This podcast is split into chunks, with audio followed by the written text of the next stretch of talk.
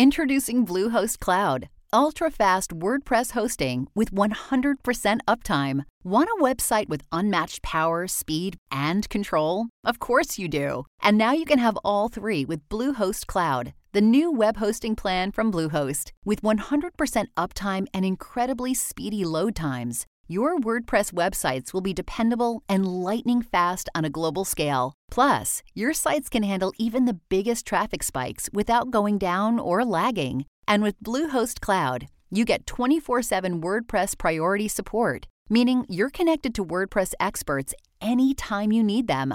Not to mention, you automatically get daily backups and world class security. So, what are you waiting for? Get Bluehost Cloud today by visiting Bluehost.com. That's Bluehost.com.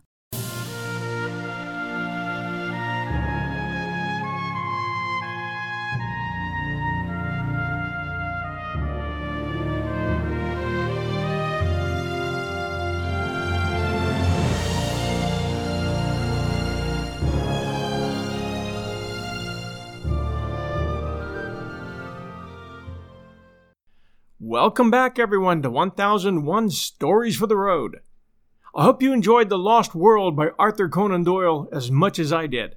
For the next story, I've chosen a riveting spy thriller called The 39 Steps by John Buchan as our next story. And I'd like to fill you in on this story, which has been made into a number of movies, the best being the Alfred Hitchcock version, which, although it doesn't follow the storyline too closely, does a good job with the suspense a great example why the book is usually better than the movie. You get everything.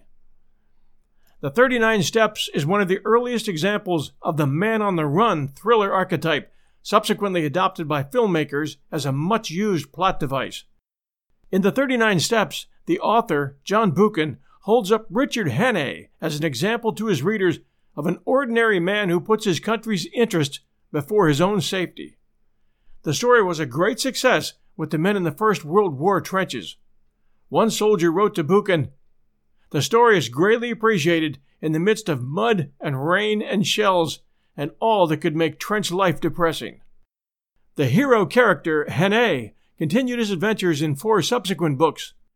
Two were set during the war, when he continued his undercover work against the Germans and their allies, the Turks, in Greenmantle and Mr. Steadfast.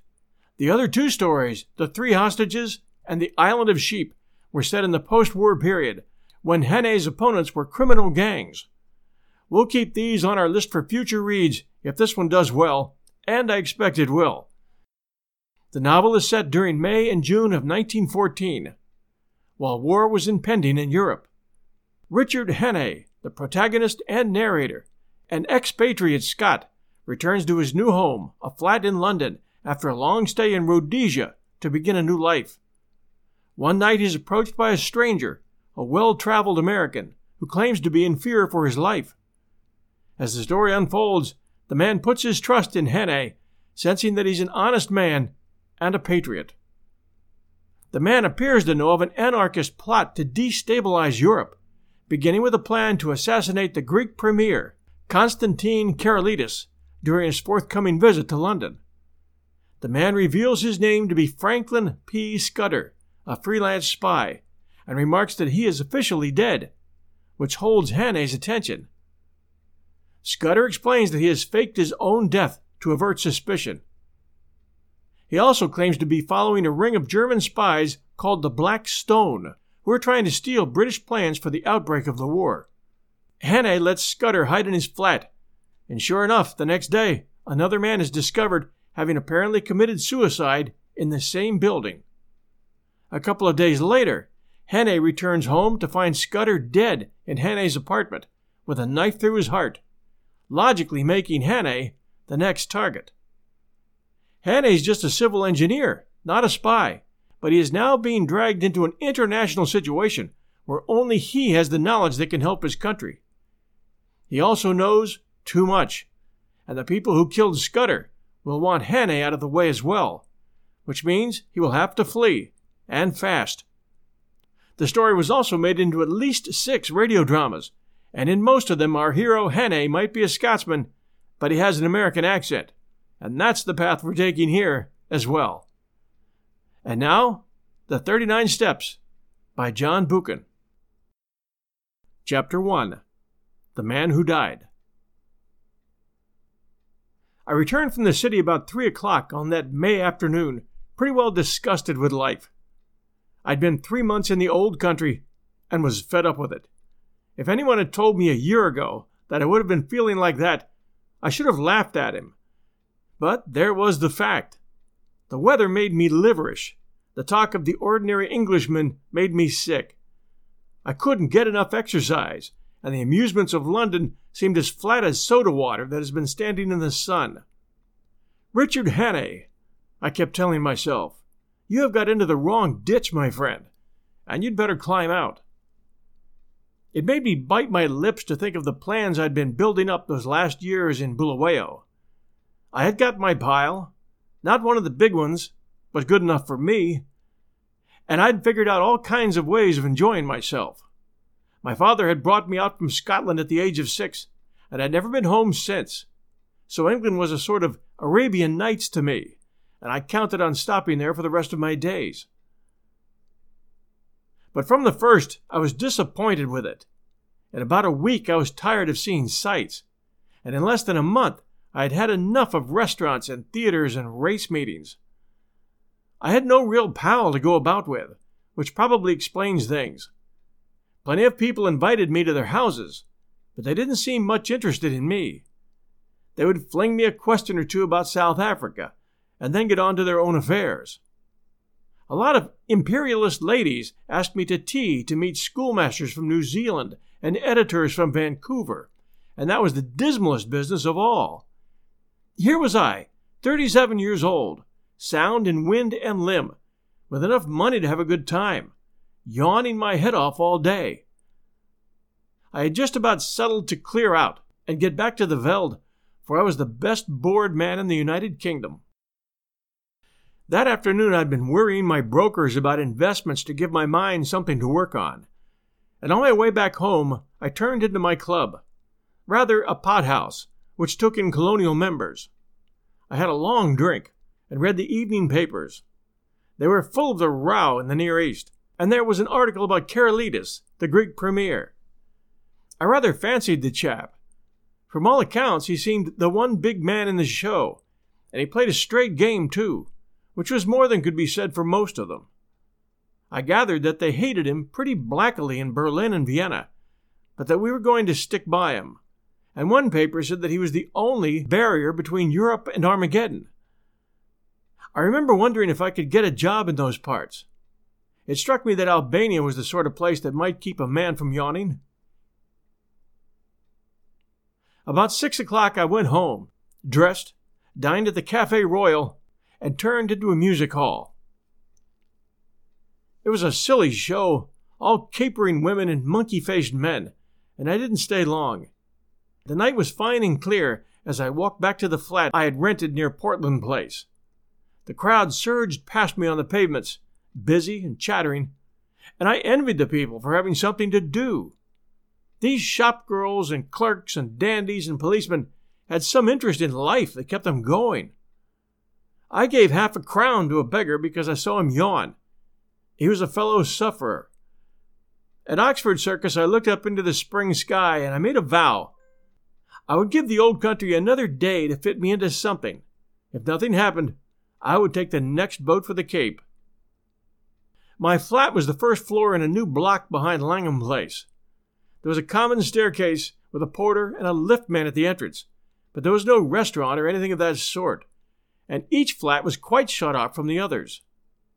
I hate servants on the premises, so I had a fellow to look after me who came in by the day. He arrived before eight o'clock every morning, and used to depart at seven, for I never dined at home.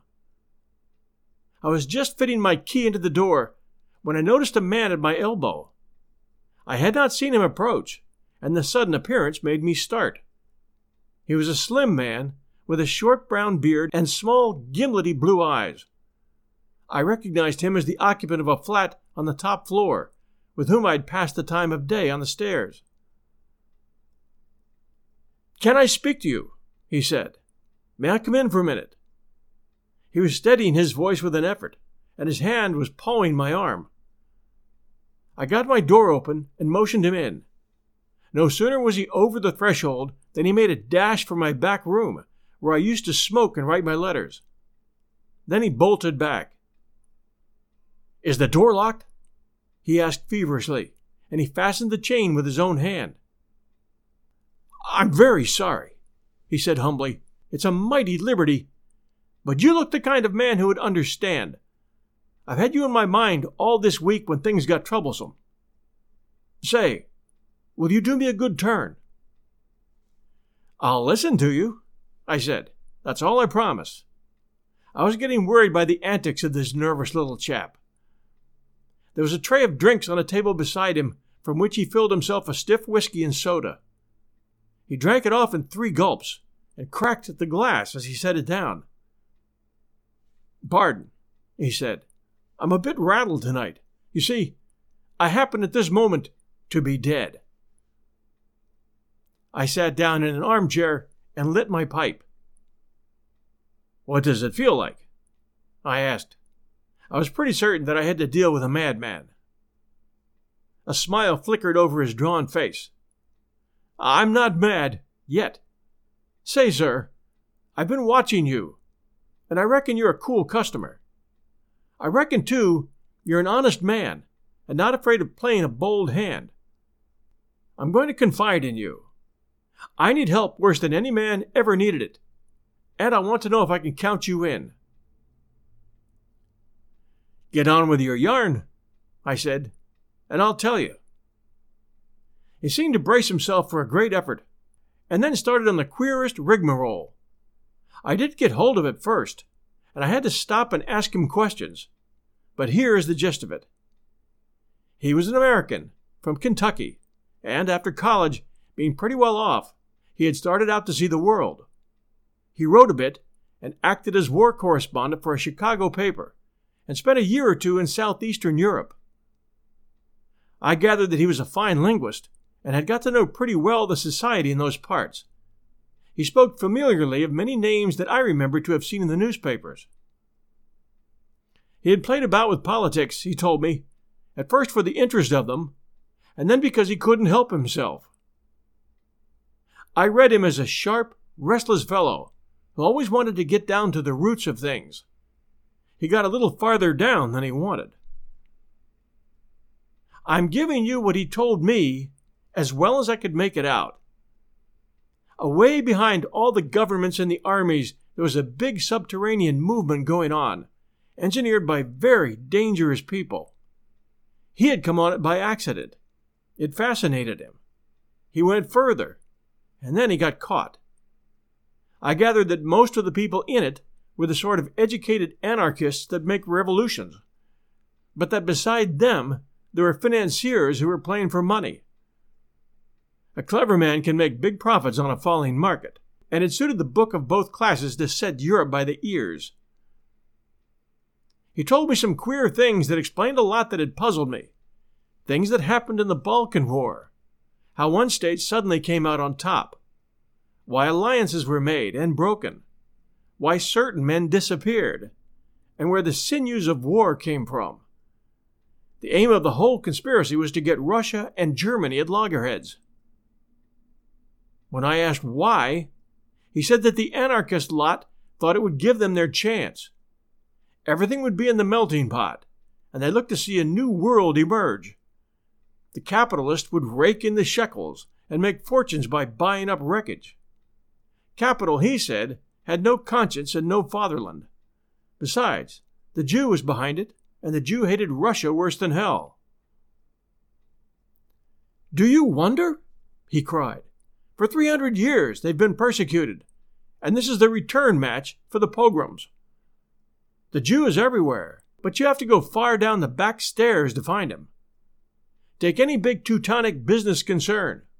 If you have dealings with it, the first man you meet is Prince von Zeus something, an elegant young man who talks Eton and Harrow English. But he cuts no ice. If your business is big, you get behind him and find a prognathous Westphalian with a retreating brow and the manners of a hog.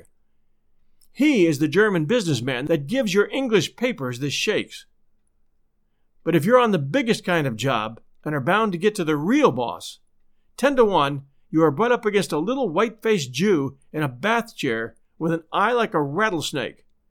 Yes, sir, he is the man who is ruling the world just now, and he has his knife in the empire of the Czar because his aunt was outraged and his father flogged in some one horse location on the Volga. I could not help saying that his Jew anarchists seemed to have got left behind a little. Yes and no, he said. They won up to a point, but they struck a bigger thing than money, a thing that couldn't be bought. The old elemental fighting instincts of man. If you're going to be killed, you invent some kind of flag and country to fight for. And if you survive, you get to love the thing.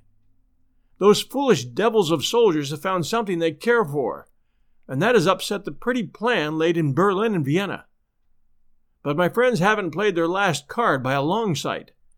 They've gotten the ace up their sleeves, and unless I can keep alive for a month, they're going to play it and win. Ah, but I thought you were dead.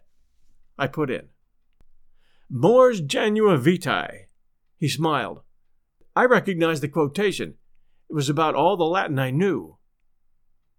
I'm coming to that, but I've got to put you wise about a lot of things first. If you read your newspaper, I guess you know the name of Constantine Karolides. I sat up at that, for I'd been reading about him that very afternoon. He is the man that has wrecked all their games. He is the one big brain in the whole show, and he happens also to be an honest man. Therefore, he's been marked down these 12 months past. I found that out. Not that it was difficult, for any fool could guess as much. But I found the way they were going to get him and that knowledge was deadly. That's why I've had to decease. We'll return to our story right after this message from our sponsor. And now we return to our story.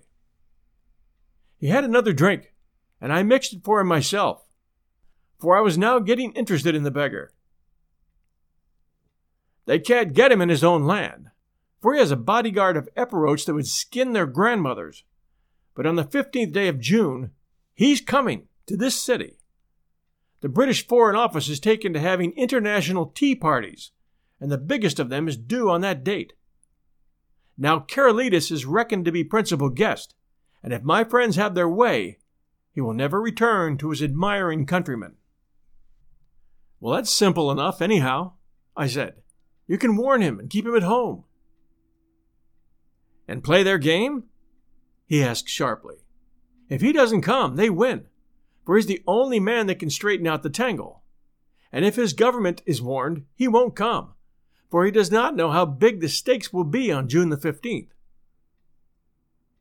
What about the British government? I said. They're not going to let their guests be murdered. Tip them the wink, and they'll take extra precautions.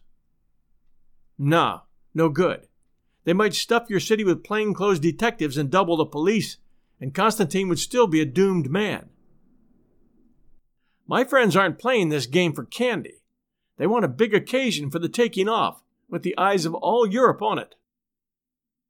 He'll be murdered by an Austrian, and there'll be plenty of evidence to show the connivance of the big folk in Vienna and Berlin. It will all be an infernal lie, of course, but the case will look black enough to the world. I'm not talking hot air, my friend. I happen to know every detail of the hellish contrivance, and I can tell you it will be the most finished piece of blackguardism since the Borgias. But it's not going to come off if there's a certain man who knows the wheels of the business alive. Right here in London, on the 15th day of June. And that man is going to be your servant, Franklin P. Scudder. I was getting to like the little chap. His jaw had shut like a rat trap, and there was a fire of battle in his gimlety eyes.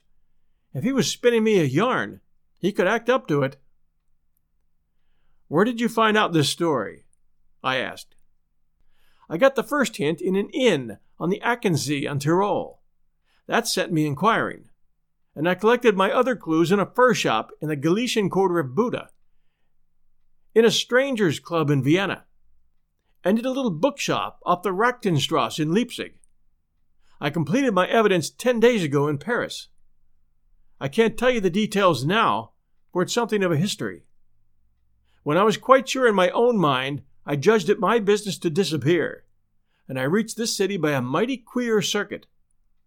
I left Paris a dandified young French American, and I sailed from Hamburg a Jew diamond merchant. In Norway, I was an English student of Ibsen, collecting materials for lectures. But when I left Bergen, I was a cinema man with special ski films. And I came here from Leith with a lot of pulpwood propositions in my pocket to put before the London newspapers.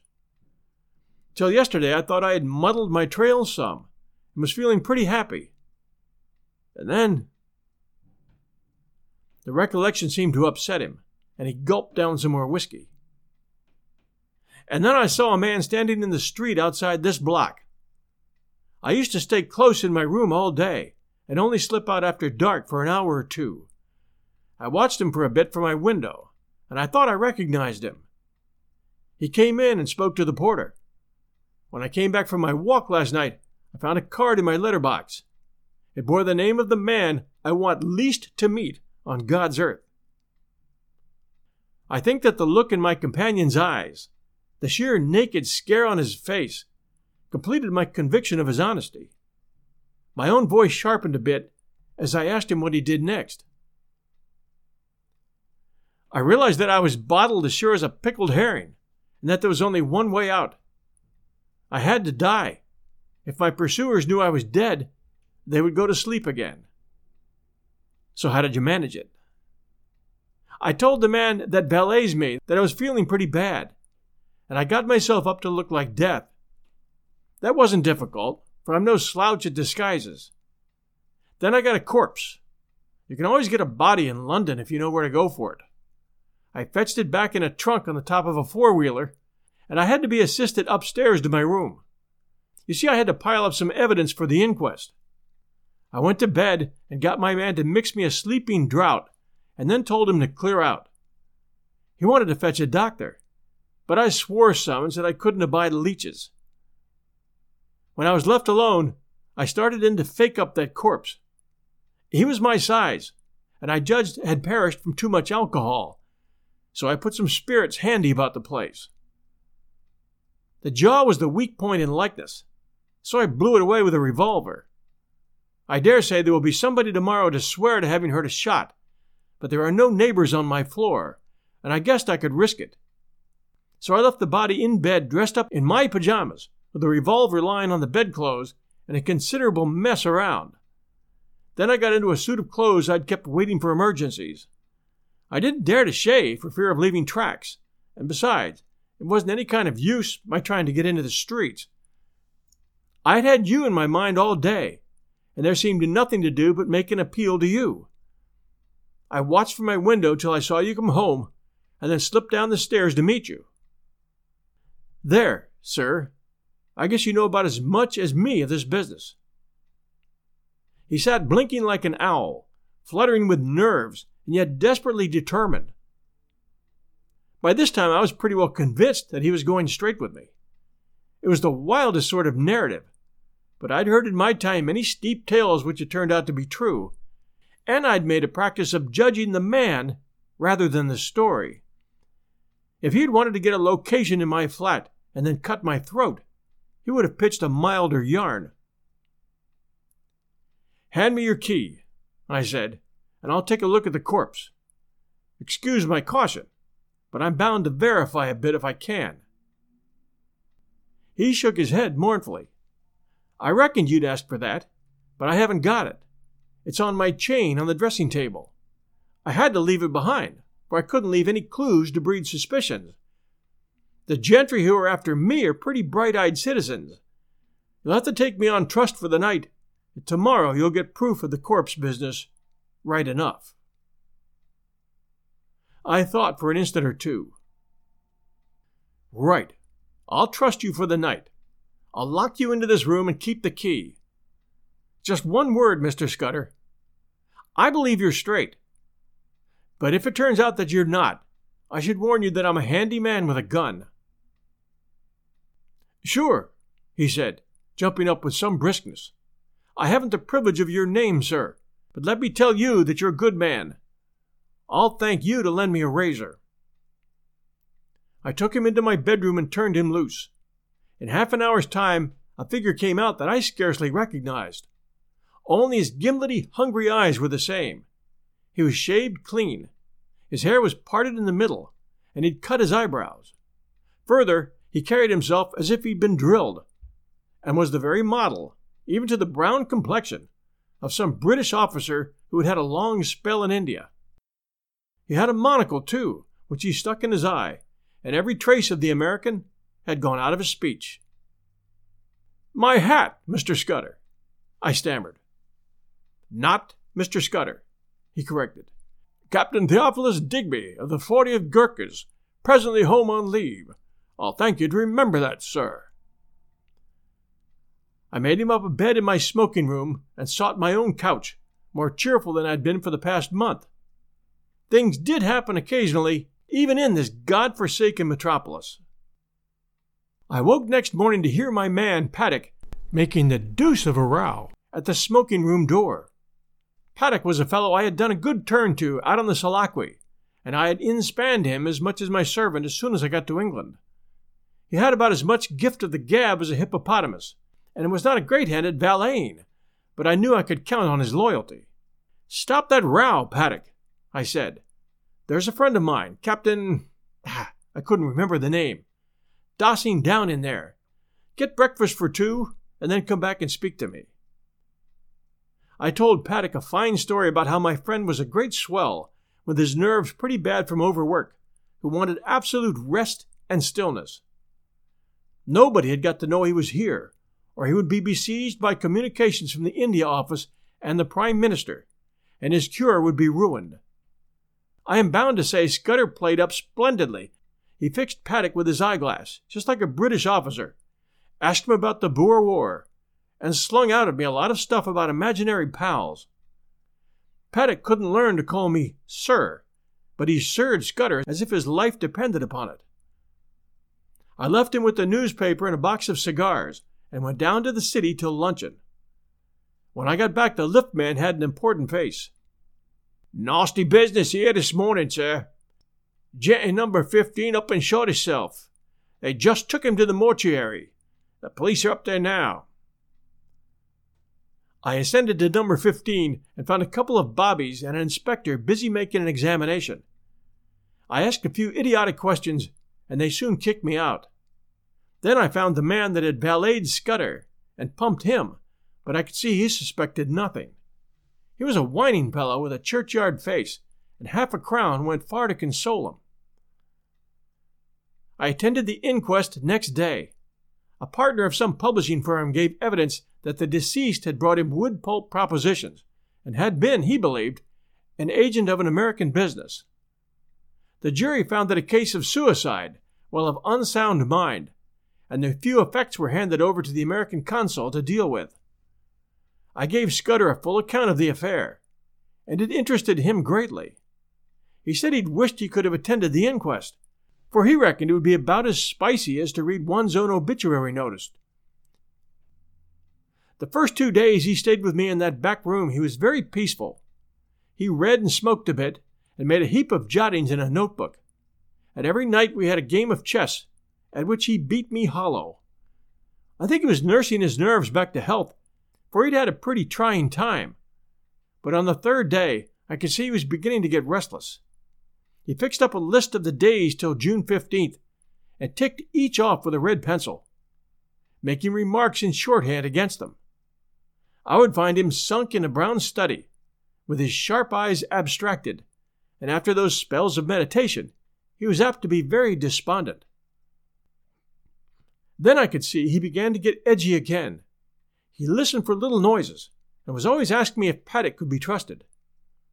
Once or twice he got very peevish and apologized for it. I didn't blame him. I made every allowance, for he'd taken on a fairly stiff job. It was not the safety of his own skin that troubled him, but the success of the scheme he had planned. That little man was clean grit all through, without a soft spot in him. One night he was very solemn, Say, Hannay, he said, I judge I should let you a bit deeper into this business. I should hate to go out without leaving somebody else to put up a fight.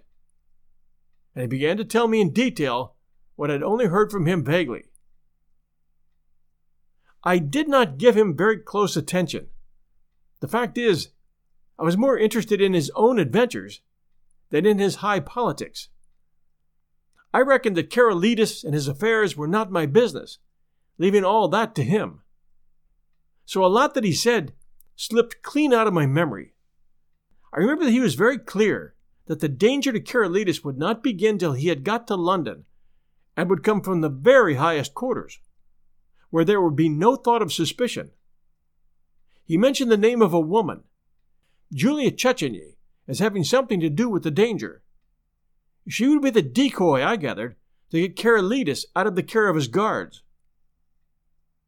He talked, too, about a black stone and a man that lisped in his speech, and he described very particularly somebody that he never referred to without a shudder an old man with a young voice who could hood his eyes like a hawk. He spoke a good deal about death, too.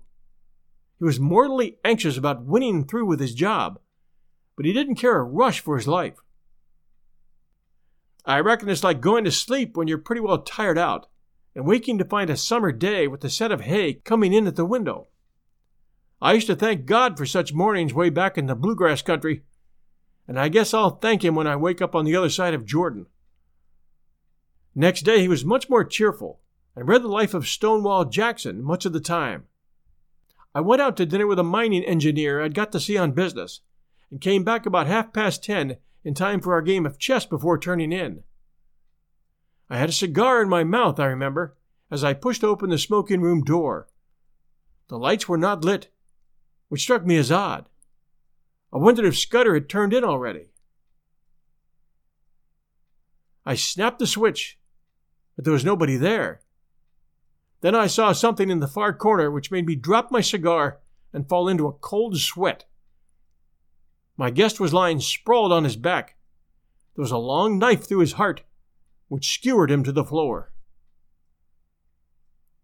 Thanks for joining us at 1001 Stories for the Road for the 39 Steps. Stay tuned next week, Sunday night, 8 p.m. Eastern Time, for Chapter 2 The Milkman Sets Out on His Travels. Make sure to catch our other shows 1001 Heroes, Legends, Histories, and Mysteries, 1001 Classic Short Stories and Tales, 1001 Greatest Love Stories, and more. Everyone stay safe. We'll be back next Sunday night at 8 p.m. Eastern. We'll see you then.